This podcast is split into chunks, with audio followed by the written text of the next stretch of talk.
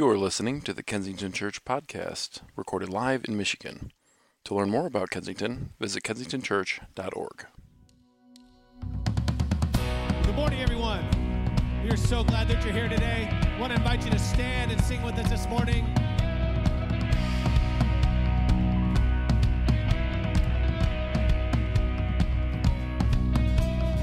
Wandering into the night, wanting a place to hide this weary soul, this vagabond.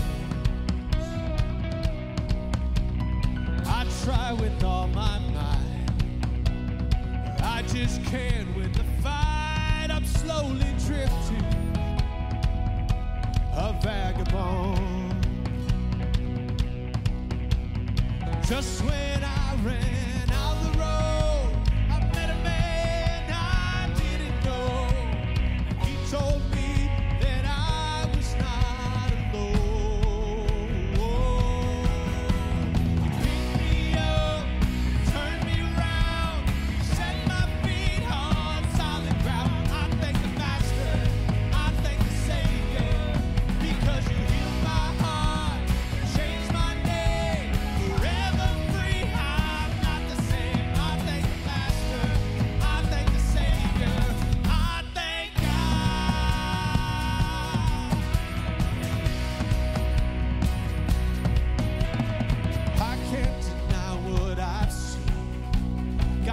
Choice but to believe, my doubts are burned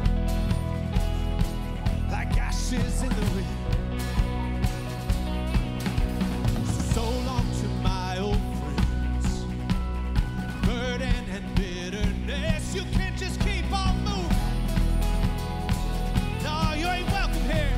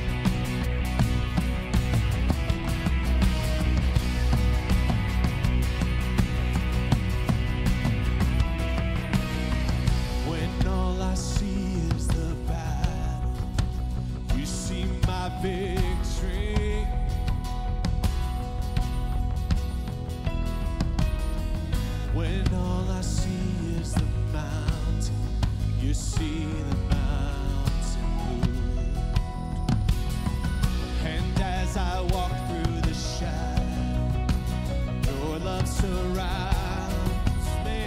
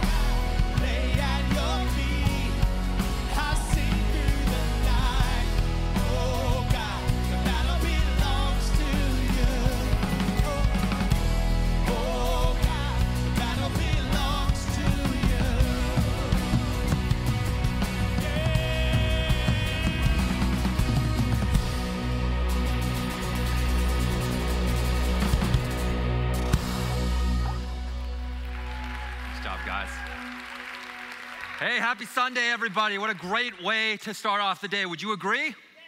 Absolutely. Hey, I want to welcome all of you here, whether you're here in the room or whether you're joining us via stream. We're grateful that we can be together in this way. And that song, it speaks a powerful truth and a truth that we need to keep in mind today, that God is the one. He is not only with us, but he also goes before us. And he truly does fight our battles. And especially during those moments where it's difficult and painful, it's heart-wrenching, that he is with us and he is before us. And that's something very important to keep in mind because that is where we are headed today. But before we actually get there, I wanna mention a few things that are gonna be happening in the next few weeks. And it's crazy to think that Thanksgiving is right around the corner. But what that means is, is one of my favorite traditions that we have here at Kensington. And it's crazy to think that it is year twenty-seven that we are doing this. And it is Thanksgiving baskets. And if you have never been a part of this, I wanna invite you to be a part of it and jump in this year. And there are two ways that you can do so. And the first is by donating, in that every fifty dollars that is raised will be able, we will be able to create a Thanksgiving basket, which has everything a family needs to enjoy a Thanksgiving meal. And so these families that we're going to be delivering these baskets to otherwise likely wouldn't be able to enjoy one. And so that is the first way, donating. And the second way is delivering, in that on November twentieth, we'd love for you to come to our campus, sign up, and be a part of delivering these baskets to families in the local area. And it really is a powerful, powerful experience, in that many times we're able to have conversations and hear their stories, sometimes even pray for them. And so if you'd like more information, if you'd like to sign up, go to our app, go to that website that you see there, or if you're here in the room, you can also go out to the lobby afterwards, and there's a table out there where you can do all of that as well. Also, then, the next day, November twenty-first, we are going to be having our baptism service. And what we believe here at Kensington concerning baptism is that there's nothing magical that happens in the water, but rather what baptism is, it's an outward sign of an inward transformation that Jesus has done in our lives. And that what he's done is that he has changed us, and he has given us life. He has moved us from spiritual death to life, and that's what we believe baptism is. And so if you or someone that you know is interested in being baptized, again, go to our app, go to our website right there that you see on the screen, or for those of us in the room, again, we can just go out to the hub and you'll see people with bright orange shirts on out there, and they would love to have a conversation with you about that. And as many of you know, in the past year, we have been searching for a new senior leader to lead our Kensington movement. And so we have been going through various processes, and we've been giving you updates along the way. And so there has been something else that has transpired recently that we wanted to give you an update on. And so we'd love for you to check out this video, and let's learn more about what's happening. In the late eighties, I was on staff at Faith Church in Rochester Hills, Michigan. There I became friends with Dave Wilson and Mark Nelson, along with my wife, Paula, these two men with their wives, Ann and Callie. The six of us started a dream of creating a church for people who gave up on church. On the first Sunday morning, God brought over four hundred people to that first service in a little middle, middle school cafeteria. For three decades, we've seen thousands of people put their faith in Jesus. We've seen marriages restored, addictions broken, people's lives being transformed from extreme self-centeredness to some of the most generous, loving people I know. Everything in our strategy has been about people meeting Jesus through launching churches to reach all kinds of people in their culture, region, and context all over the world. And then way sooner than I imagined, in twenty seventeen, I sensed a shift. I realized there needed to be a transition in leadership. It took some years of planning and strategy, but in the summer of twenty twenty, I announced that I was stepping down as the lead pastor of Kensington. Not retiring, not leaving, just handing off the reins of day-to-day operational leadership. Dave and Ann and Mark and Callie have journeyed into the next chapter of their lives as well, still full tilt following the call of God on their lives. At the same time, we announced that Danny Cox was going to step into the role as the interim executive pastor, and he did an amazing job. At the toughest season our world has known in a long time, and certainly our community has ever faced. Jim Mays has now taken on the role of interim executive pastor. I am very involved teaching at our campuses, meeting with people, encouraging our staff and team, serving on the elder board. And my role as the lead pastor, visionary, strategist, and lead decision maker at Kensington came to an end as of July twenty twenty. And what a ride it has been.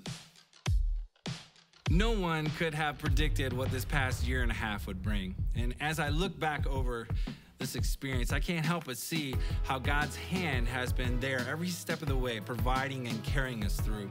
And now with things opening back up, we are seeing God continue to move in powerful ways. Student ministries are in full swing. People are gathering in small and mid-sized groups and joining serving teams, ready to see what God is going to do in this next season. Additionally, people are being trained in cross-cultural relationships, and others are committing to meet the needs of people immigrating from Afghanistan.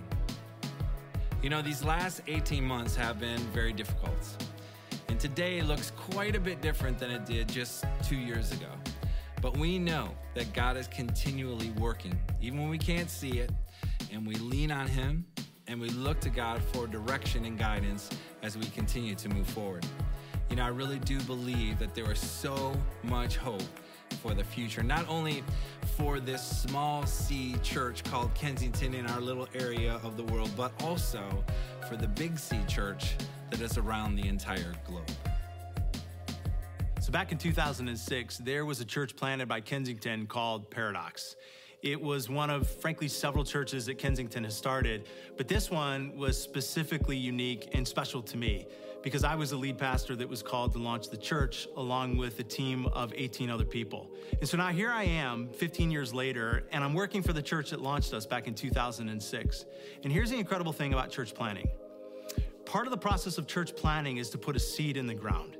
And when the seed dies over time, something new and something beautiful begins to break through the ground. And I believe that's exactly where we as Kensington right now are at. And obviously nothing's died, but we are in a new era.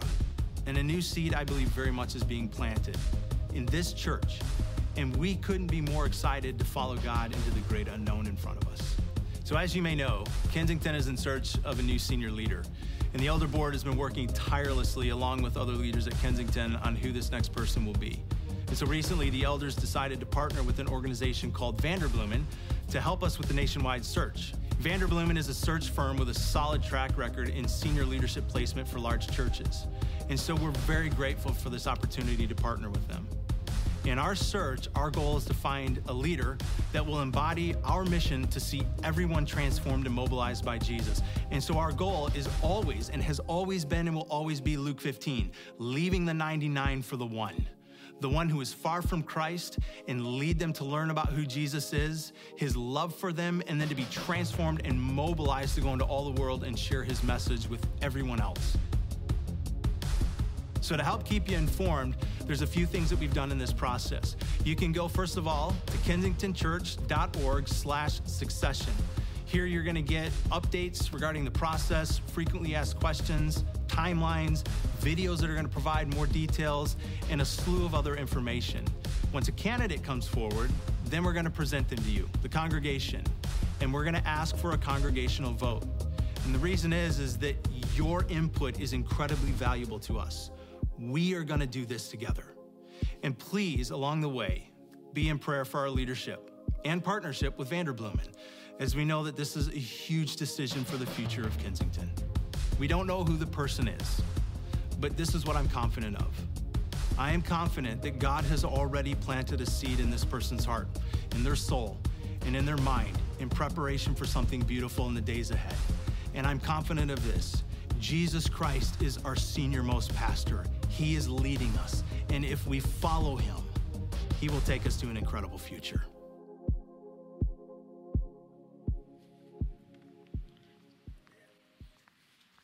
And so we're really, really excited about our new partnership with Vanderbloemen, and they really are a fantastic organization, and they have a ton of experience in this area.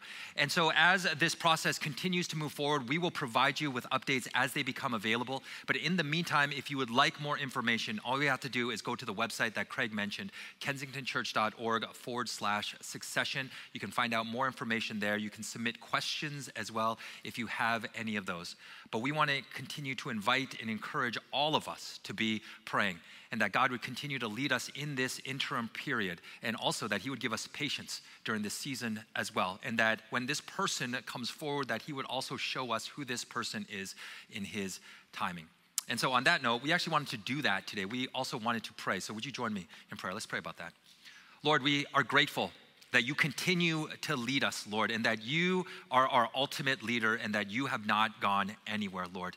And that in the decades that this community has been in existence, that you have led us, God, and you have given us everything that we need. And in this new season that we are in, Lord, we thank you, Lord, that you continue to be who you are and you continue to give us more of yourself and you continue to not only do incredible things in this community, but also through this community as well. And so, Lord, I pray that for us as an entire community that we, we would continue to look to you, that we would continue to pray and lean into you during this time. And we thank you, Lord, that in your timing that you will bring this person forward. So I'm grateful for this community, Lord. And we pray all these things in your son's name. Amen. And so we're going to get into the message in a moment, but before we do, we wanted to do something that we honestly have not done in probably about a year and a half, and I want to invite you, wherever you are sitting, just simply to turn to the people around you, give them a wave, give them a hello, give them a smile, and to maintain that six feet distance, but just, just let's just acknowledge the people around us today.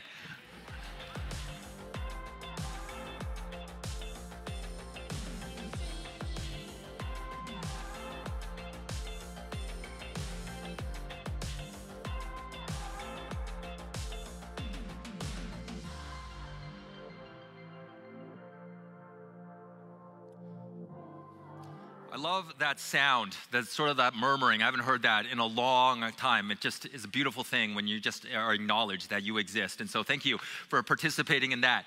And so today we are in the fourth and final week of our series, Reveal. And let me tell you, this has been one of my favorite series that we have done this year. And so if you missed any of the previous weeks, I want to invite you, you can go to our YouTube channel, our app, website, social media, whatever works for you. And I want to invite you to catch up on this series there. Because in it, we have been looking at well-known sayings that many of us have heard and some of us have probably even said, and examining how they align with the scriptures and the heart of God.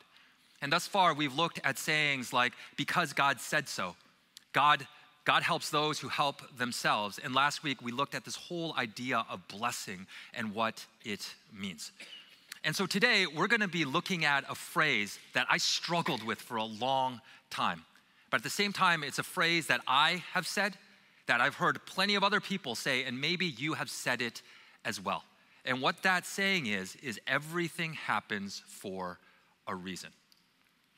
And as I was thinking about this message this past week, I was reminded of something that happened with my family just recently. I'm reminded of him actually every single day. In that my family, we recently added a new member, a sixth member to our family. So I wanted to introduce you to this guy. His name is Waffles Syrup Kim. My kids gave him that name. And so he's a mini Labradoodle. He is four weeks old, but trust me, it feels like we've had him for four years. My lifespan has significantly decreased in that moment.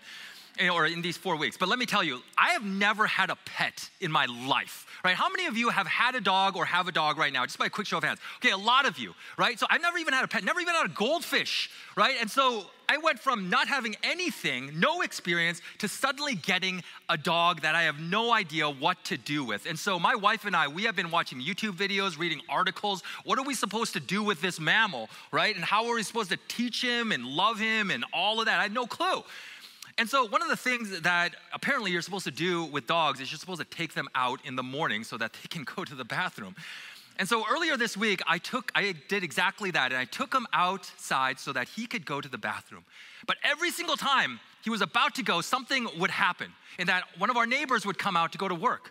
The school bus would pass by, or something else, or somebody would honk, right? And so it was like the perfect storm. So he was about to go, and then he would get nervous, and he would stop, and he would run away, and that kept on happening over and over and over again. So I thought nothing had happened.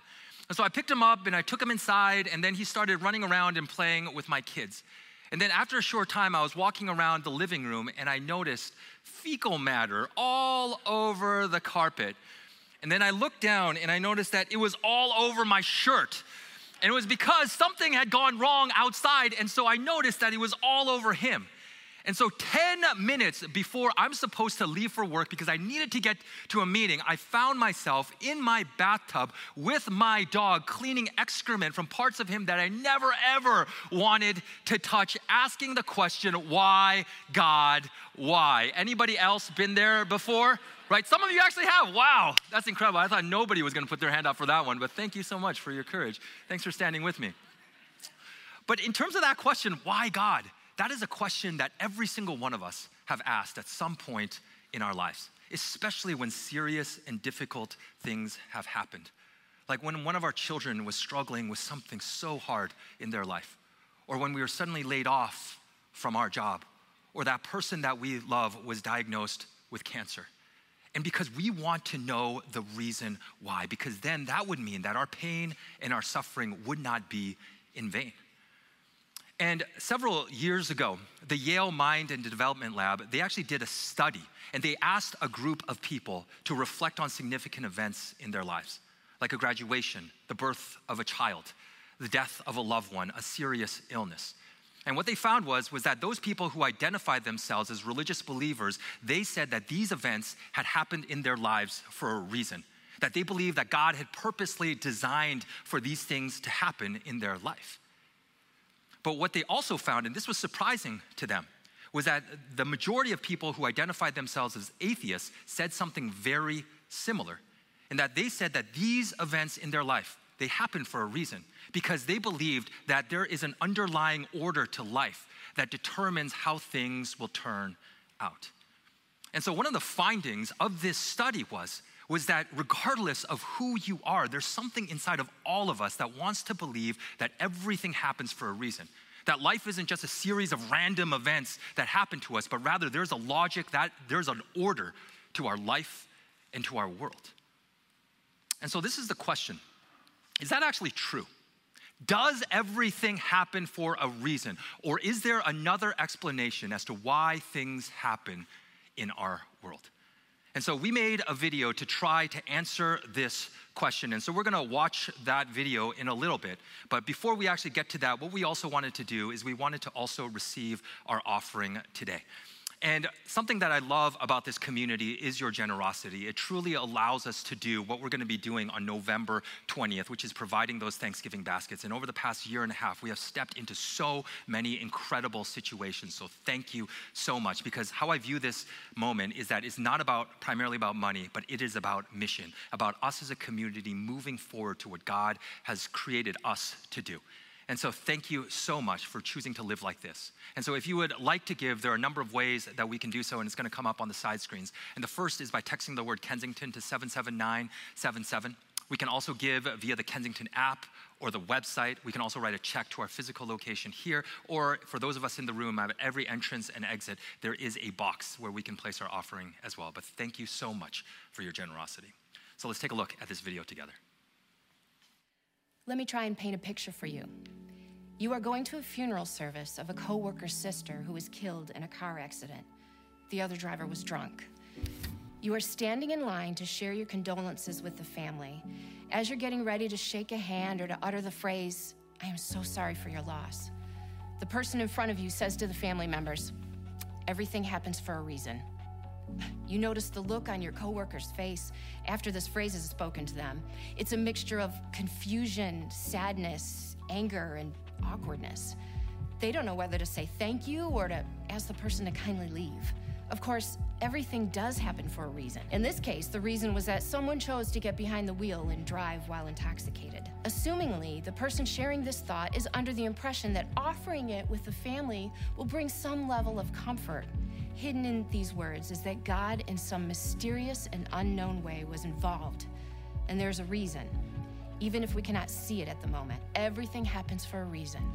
A phrase that we hear so often in hopes of bringing meaning and resolve to life's most defining moments. But does it really help? Is it true? What does it even mean? In nineteen sixty-five, a song hit the charts by The Birds called "Turn, Turn, Turn." Now, for those of you who were born after nineteen seventy-five, here are some of the lyrics. A time to be born, a time to die, a time to plant, a time to reap, a time to kill, a time to heal, a time to laugh, a time to weep. To everything, there is a season, and a time to every purpose under heaven. Very poetic and very old. Like over two thousand years old. This song was inspired straight from the book of Ecclesiastes found in the Old Testament, chapter three to be specific. Okay, If there is a time for everything and everything happens for a reason, that means there must be a purpose for these times. That seems to point to the idea that God is in control. But is this thought really reassuring? Was God in the choice of the driver to drink and drive? When we say God is in control, do we mean that he is controlling everything? Even that choice? Along with the statement that God is in control, we often sometimes hear these words, he will not give us more than we can handle. I'm sure that's in the Bible somewhere. Or is it? I mean, if everything happens for a reason and God is in control and he wouldn't give us more than we can handle, that's a pretty sweet deal. But was God in control when over six million Jews were killed under the Nazi regime? Or when over four million Africans were enslaved in our own country? Or when a drunk driver walks away from a car accident that took the life of an innocent person? Is it all part of God's plan? And if God is protecting us from more than we can bear, why don't more people bear up to life's pain and tragedies? And there's a lot to think about in that video. And before we move further, I just want to give two shout outs. Um, and the first is to our video team, and because they're the ones who are behind each of these videos in this series that have been really, really instrumental in speaking to us and really causing us to think a lot more deeply about these issues that we've tackled. But I also want to give a shout out to Craig Mays, who is our interim lead pastor over at our Clinton Township campus, because he's the one who is the lead teacher on this message. And a lot of it are, a lot of the thoughts that I'm going to be presenting are his thoughts, especially when it comes to the scripture passages. But when it comes to this question of, does everything happen for a reason? I felt like Andrea answered that in this video, because she did. And because, every, does everything happen for a reason? Yes, it does, because in this world, there is a cause and there is an effect. And so we answered the question, right? And so that means we're done, right? We can all go home. But you and I both know it's not that simple, because there are questions behind this question, questions that we wrestle with, that we grapple with, questions that we want to know the answer to. For example, if everything does happen for a reason, who's behind that reason? And is it God? And if it is, what does that say about him? Because if he's the one who causes everything, if he's the one who orchestrates everything, that would mean that he's the one who caused my illness. That would mean that he's the one who killed my child in that car accident. He's the one who's behind the mass shootings in this country. And if he's the one who's behind that, then he cannot be good, because how can you think that somebody is good who would do these types of awful and terrible things?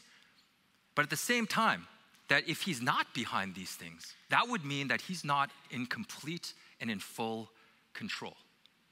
And this is the tension that people have tried to navigate for millenniums. Because how do you reconcile a God who we believe to be loving, good, all-knowing, all-powerful, and in total control with the pain and the suffering that we have experienced and that we see in our lives and in our world? And this topic is an intensely personal one, not only for me, but I know for many of you, because for every single one of us, whether we're here in this room or whether we're watching on stream, we have been touched by pain, difficulty, and heartache in our lives at some point. And probably for all of us, it has happened many, many times. And whether we know it or not, something that I truly believe is that we all have a theology, we all have a belief about God that allows us to navigate and explain these types of situations. And we may think that God causes it, that he allows it, or he has nothing to do with it, but we all have a theological framework that allows us to survive when these terrible things happen in our lives and to explain God's involvement in them. And this issue is a massive one. It's a challenging one. It's an incredibly complex one. And with complex and challenging issues, there are always a ton of beliefs and perspectives and opinions out there, and this issue is no different.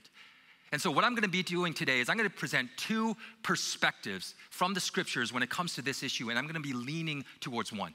And I'm not saying with absolute certainty the one I'm gonna be leaning towards is the right one.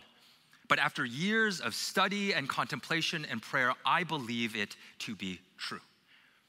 And the thing is, is that with all com- complex and challenging topics, we're not gonna be able to get through it all because there's thirty minutes right now, actually less than thirty minutes, to talk about a topic that people have wrestled with really since the beginning of human history. And the thing about this topic is, it's a little bit more of a, let's, we have to put on our thinking caps type of message. But at the same time, if this issue is one that is of interest to you, I would encourage you and I would challenge you to dig deeper. And if you're looking for places where to start, and if you're thinking, hey, you know what, how do I jump in? Danny or I would love to help you with that, would love to provide you with resources that can help you to move in that direction. But one of the beliefs, one of the beliefs that people have held all throughout history when it comes to this issue of does everything happen for a reason, is this idea that God is the causal agent behind everything in this world, that he orchestrates everything from the smallest detail to the greatest event. And sometimes, sometimes he's the only one who understands why it's happening. And so according to this belief, we just have to trust him. But this is where I struggle with this perspective, in that how do you trust, how do you follow a God whose, de- whose desire for your life partially is to intentionally bring pain, suffering, and devastation into your life? How can you say, yes, I absolutely trust you to lead me, and I'm gonna follow you wherever you go, even into that terrible pit? And the people who adhere to this belief and embrace this perspective, it's not like they just created it out of nowhere. But when we actually look at the scriptures, there are many passages that appear to support this understanding. And one of them is found in the Old Testament book of Isaiah. And this is what God says to his people. He says, "Remember the former things, those of long ago. I am God, and there is no other. I am God, and there is none like me. I make known the end from the beginning, from ancient times what is still to come. I say my purpose will stand, and I will do all that I please." And when God says, "I make known the end from the beginning," what he was using was he was using a rhetorical device called a merism. And it's a figure of speech where two polar opposites are stated to take into account everything in between. And so when God says, when God was making the statement, he was saying, I know not only the beginning and the end, but I know everything in between. That is a powerful statement to support this belief that he is behind everything. And there are others. I can keep on going on and on. Another is found in the Old Testament book of Psalms. King David, the second king of the nation of Israel, said this about God. "God, you saw me before I was born. Every day of my life was recorded in your book. Every moment was laid out before a single day had passed." Every moment was laid out before a single day had passed. That's an incredible statement. This is how much God knows, and this is how much he is in control. And those are two from the Old Testament, and this is one example from the Gospel of John in the New Testament, where John actually describes an encounter that Jesus had with a man who had been born blind. And when Jesus' disciples saw this blind man who had been blind for decades, they asked Jesus a question that sort of reflects this everything happens for a reason belief. This is the interaction. And that Jesus' disciples asked him, "Rabbi, who sinned, this man or his parents, that he was born blind?" And so basically Jesus' disciples are saying to him, "Hey, Jesus, this is clearly not right. This type of suffering is not what is supposed to happen. So who messed up? Who can we blame?" And Jesus responds by saying, "Neither this man nor his parents sinned," said Jesus, "but this happened so that the works of God might be displayed in him." And Nick Vujicic, he is an author, he is a speaker, and he also is the founder and leader of an organization called Life Without Limbs. And he himself was born without arms or legs. And this is a picture of him. And probably many of you are familiar with him because he's been all around the world sharing his story. He's been on Oprah and a ton of other shows as well. And I know I've heard his story a number of times. And one of the things that he said was that growing up, he deeply struggled with depression and loneliness, and at the age of eight, he even tried to take his own life.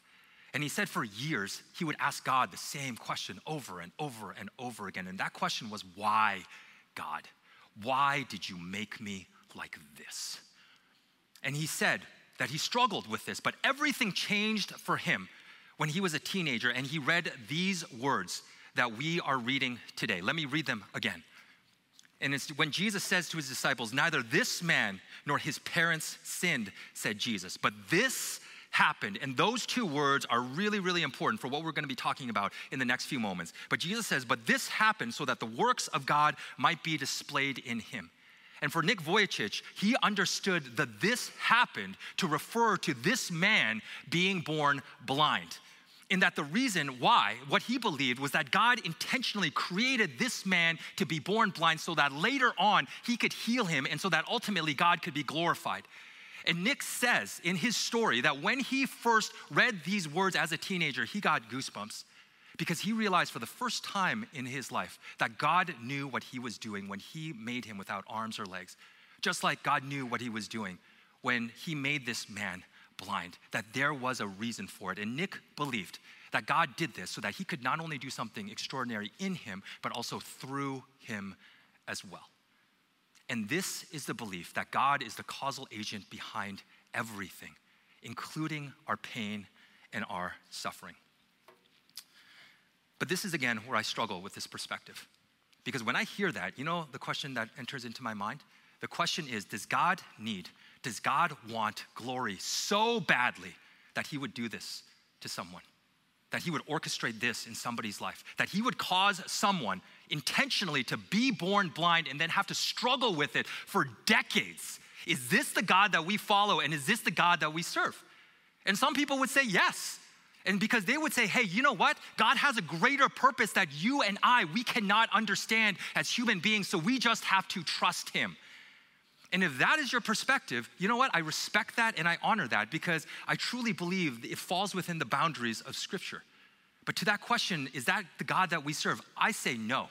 And I would disagree with that because everything that I have seen in the Scriptures, and not only in the Scriptures, but my life experience would say, no, that is not the God that I believe I serve.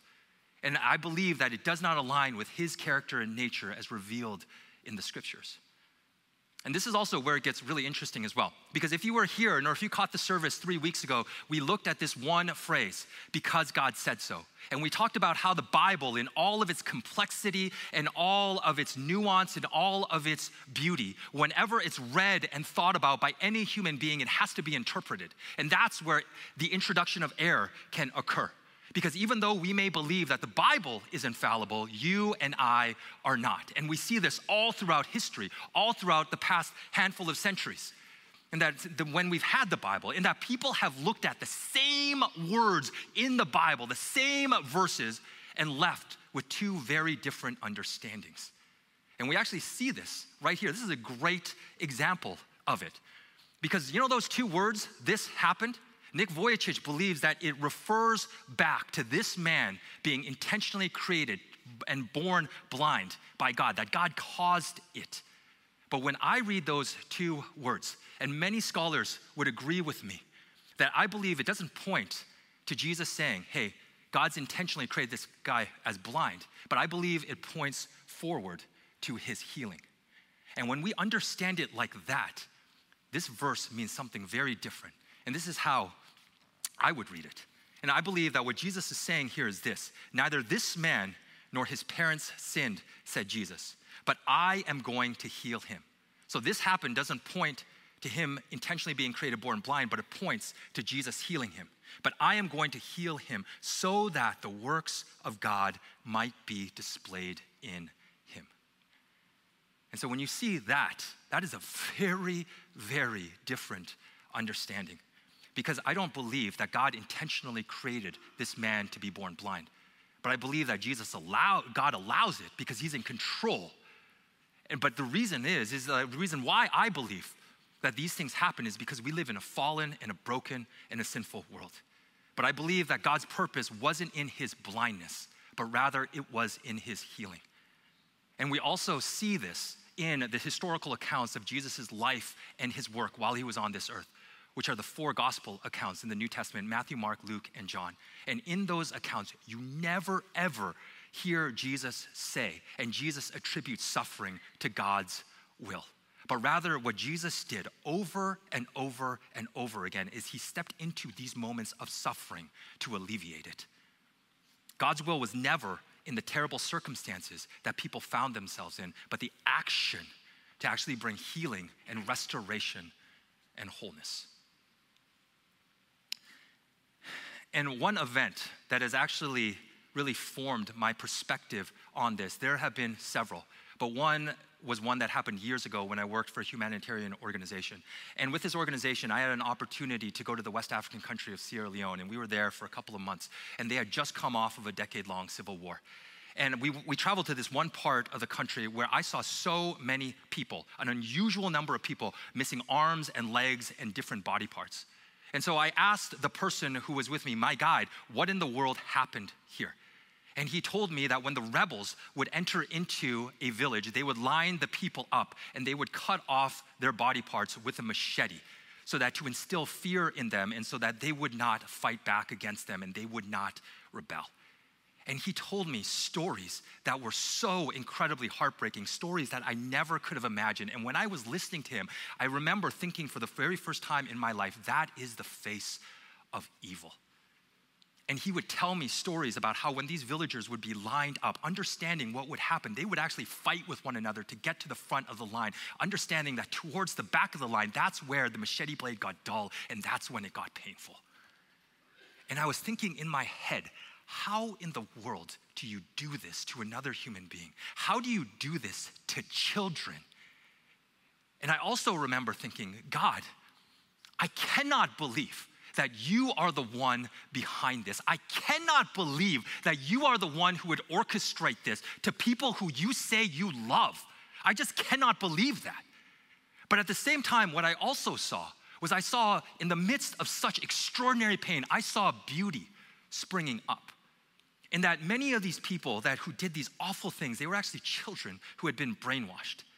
And there was healing and there was restoration that was happening. And what was truly extraordinary was that these children and these people who had done awful things to these innocent victims is that there would be for, there was forgiveness and there was reconciliation. There was a movement towards each other. And when I actually saw that, I was I thought to myself, God, this is something that only you can do, because there's no way any human being by their own strength could do this after suffering this extraordinary injustice and pain and suffering. And that, I've never forgotten that. And I've always thought to myself, and it's just what we're talking about, that God, you could never ever be in this, this type of evil. It does not align with who I believe you are. That cannot be your will. But I truly believe this is your will in causing beauty to come out even of an awful situation. I've never forgotten that. And we also see this in the writings of the Apostle Paul in the New Testament. And by far, the most quoted, the most referred to verse in the history of the world when it comes to difficult things happening and us struggling to trust God is this verse that we're about to read in the New Testament book of Romans. I've heard it referred to, quoted in hospital rooms, memorial services, you name it, I've heard it. And this is what Paul writes. And we know that in all things, all things, God works for the good of those who love him, who have been called according to his purpose. And notice, this is really important. Notice that God doesn't say that he causes all things to happen. But what he does is that he causes good to result out of all things. Because even though suffering is not good, God can use it to accomplish good. That is the God that we serve. And that is what I truly, truly believe about this. And three weeks ago, I shared with you the story of my journey with this issue, because for almost a decade, I searched for answers because I wanted to know why God, why did my dad die of cancer when I was four? And then all of this stuff happened to me, and then all of this stuff happened to my family, terrible things. And for those almost ten years, it was, on that journey, I read every book and article I could get my hands on. I wrote papers on this topic in seminary. I had countless number of conversations. I scoured and studied the scriptures, and I prayed and I prayed and I prayed. And one of the realizations that I had at the end of that journey is that this issue, uh, when it comes to everything happens for a reason, pain and suffering and all the problem of evil in the world, this issue is not primarily an intellectual one, although that's important, but primarily it's a personal one.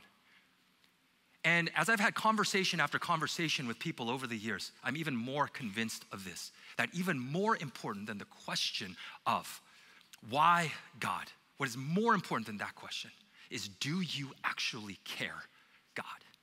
Do you care that I've lost these things and these people in my life? Do you care about my brokenness? Do you care that I feel hopeless and helpless and utterly alone? Do you care about my pain and my suffering? That, I feel like, is the pivotal question, is the core question at the heart of this issue. And because it's a personal issue, it demands a personal answer. And that's exactly what God did. Because the ultimate answer to this issue of pain and suffering in our world that God gave us was, it was not an explanation, but rather it was the incarnation. Because we do not serve a God who is distant, disinterested, and detached. A God who keeps us at arm's length and says, hey, you know what? Stay there. I'm just gonna do my thing over here. You just live your life.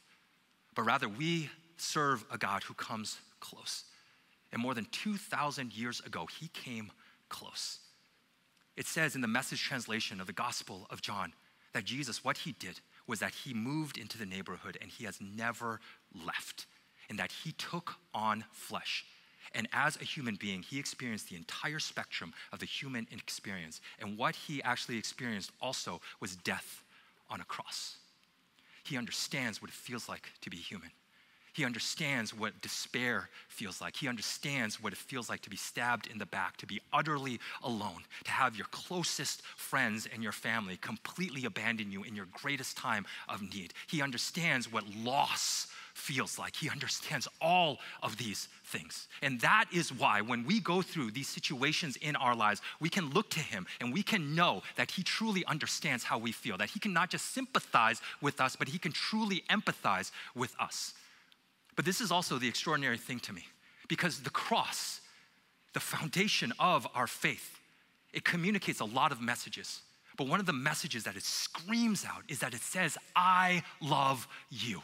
I love you. And the cross says, I not only know how you feel, but it also promises us a future that is completely different. And it promises us that things will not always be like this. Because ultimately for Jesus followers, what we can look forward to is a place, as it says at the end of the Bible, a place where there will be no more mourning or death or crying or pain. And that's hard for us to imagine right now. But at the same time, it's a place that we can not only look forward to, but be absolutely certain of.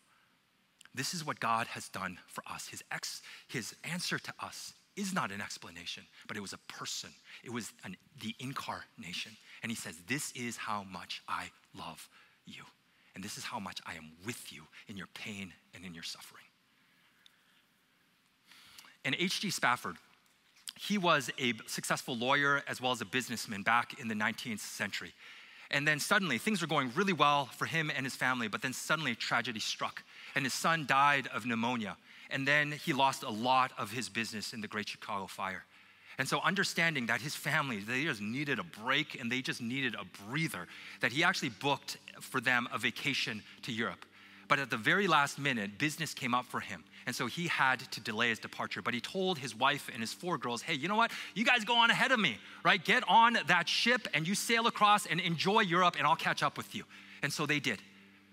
But what happened was, while his wife and his four children were sailing across the Atlantic, their ship that they were on collided with another and it sank in less than twelve minutes.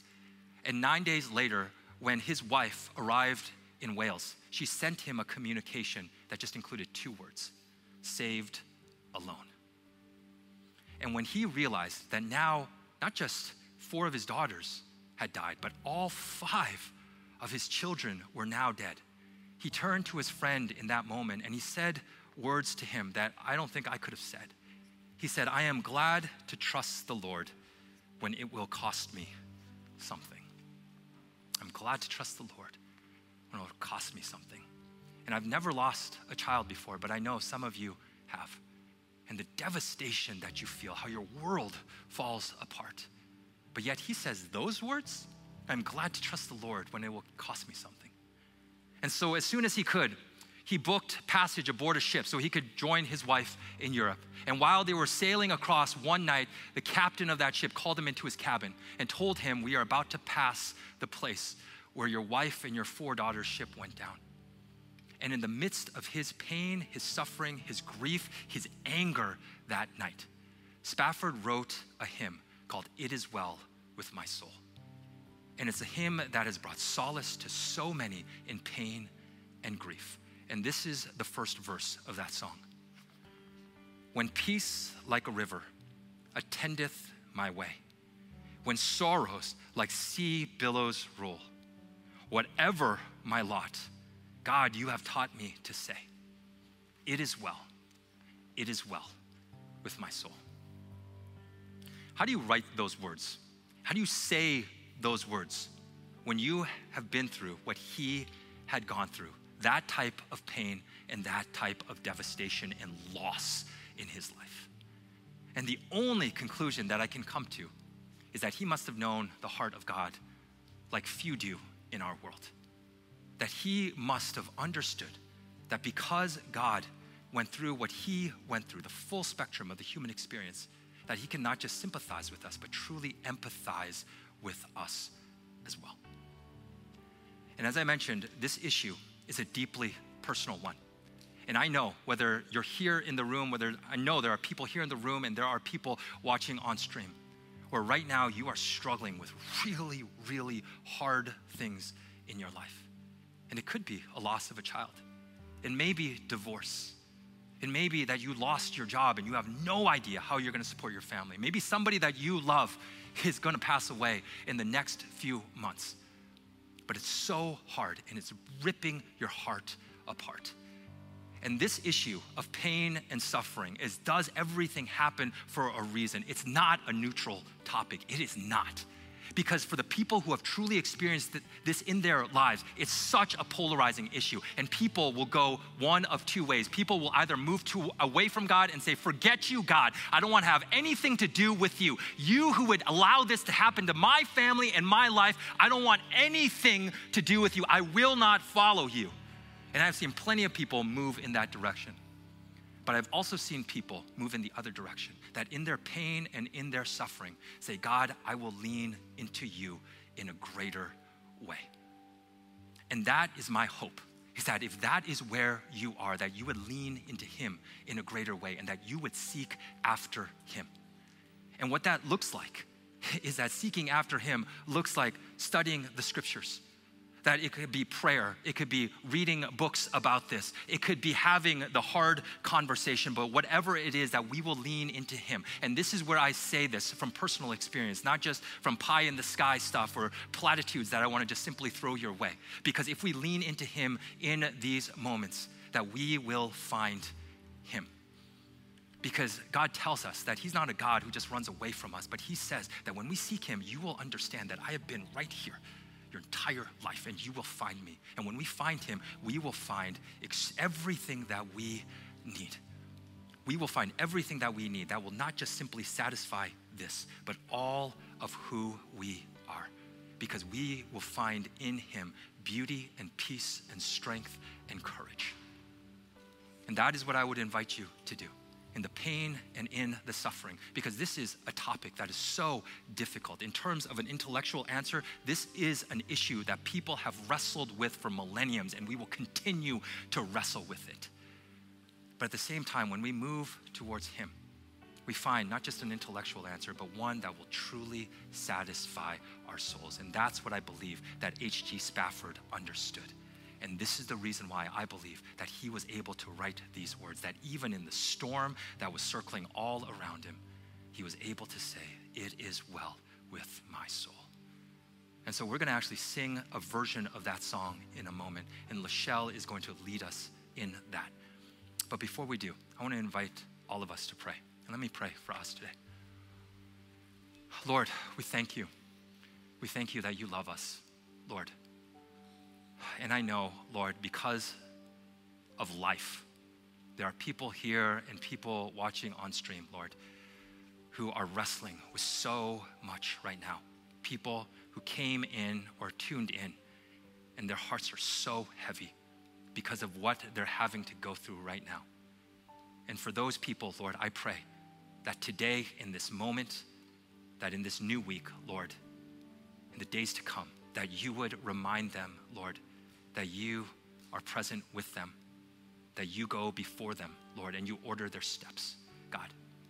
But also, Lord, that you would remind them that you truly are good. And when they lean into you, Lord, they will find you and find something that this world cannot give, that in the midst of the pain and the heartbreak and the loss and the grief that they are experiencing, Lord, they will find something, Lord, that is absolutely priceless, God, and will allow them to move through this storm. And so, Lord, I pray, because we need strength to be able to do this. Give us the strength to be able to lean into you in these moments in our lives, and that you would reveal more of who you are, your heart for us, your beauty, God. And so we thank you, and we pray these things in your name. Amen.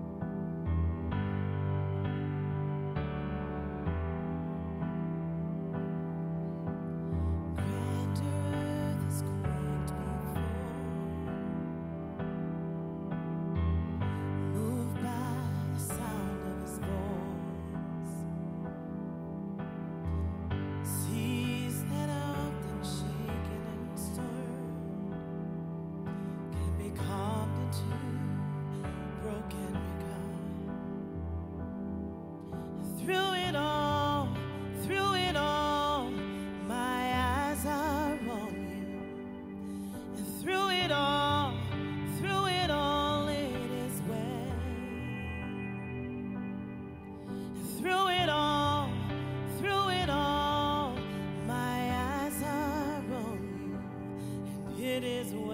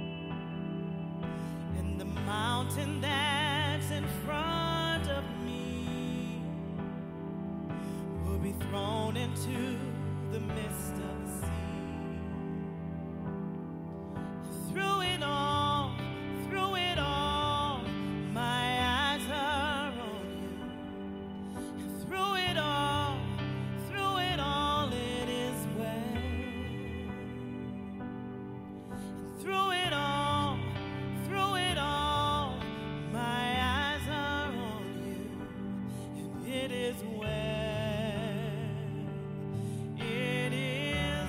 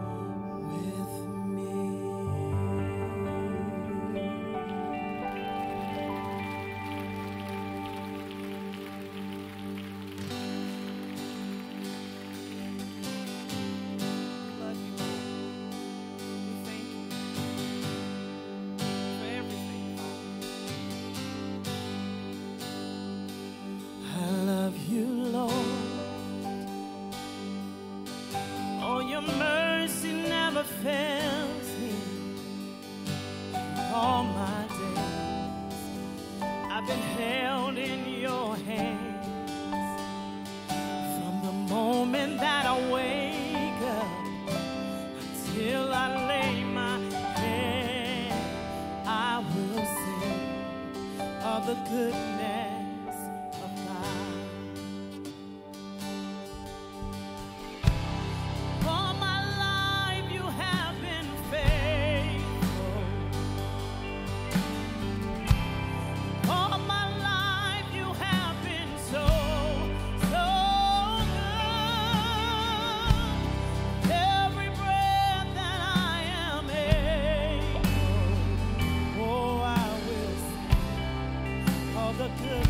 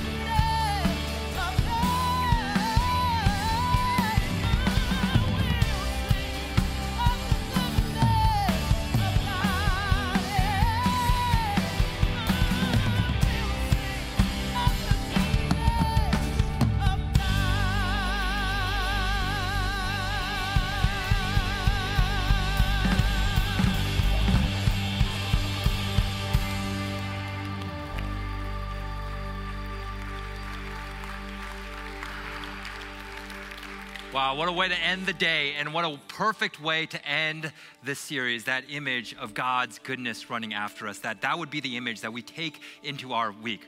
But hey, as we're concluding this series, I want to invite you just to stick around for a, one more minute, because we actually want to let you know about what is starting next week, a brand new series. And so let's check out this promo video together.